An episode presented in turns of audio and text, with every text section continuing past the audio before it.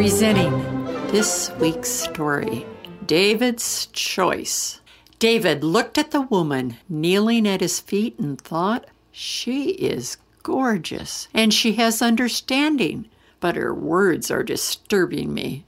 She asked, Let me take the blame for my miserable husband's behavior. Please forgive me. Why should I forgive her? Her husband Nabal cheated and insulted me. My men and I protected his workers, sheep and goats, from attack when they were in danger. Payment and gratitude are usual for such services. Yet, when I sent ten men to ask fairly for food, Nabal crudely said, Who's David? Just one of many worthless men who run off from their masters. Yes, I, David, am a fugitive from the king's jealousy of me. I am also a free man with honor.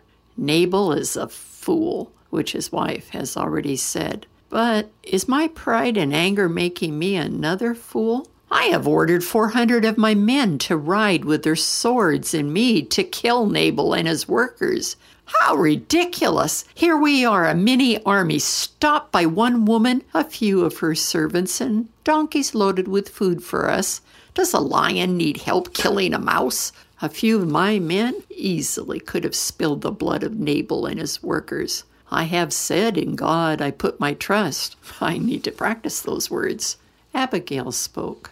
David, it is good that God has kept you from murdering Nabal and his workers. He will meet his punishment.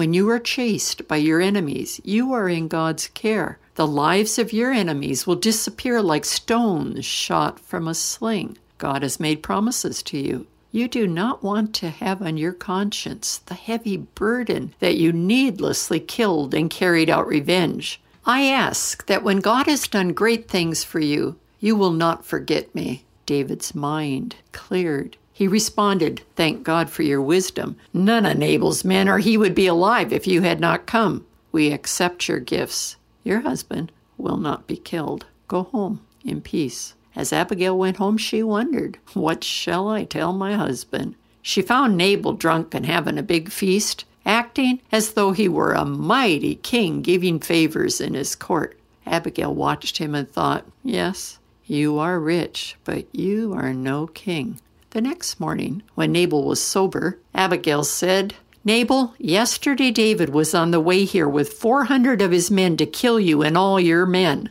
with servants. I took much food for his men and met him. I asked him to let me take the blame for how you treated him. We spoke and parted in peace. Nabal's face became horrified and he shouted, You disgrace me by apologizing to him? What do you think he will do to me? Suddenly, he fell to the floor. When his servants picked him up, he was paralyzed from a stroke. Ten days later, he died. When David received word that Nabal had died, he said, Praise God that I did not kill him.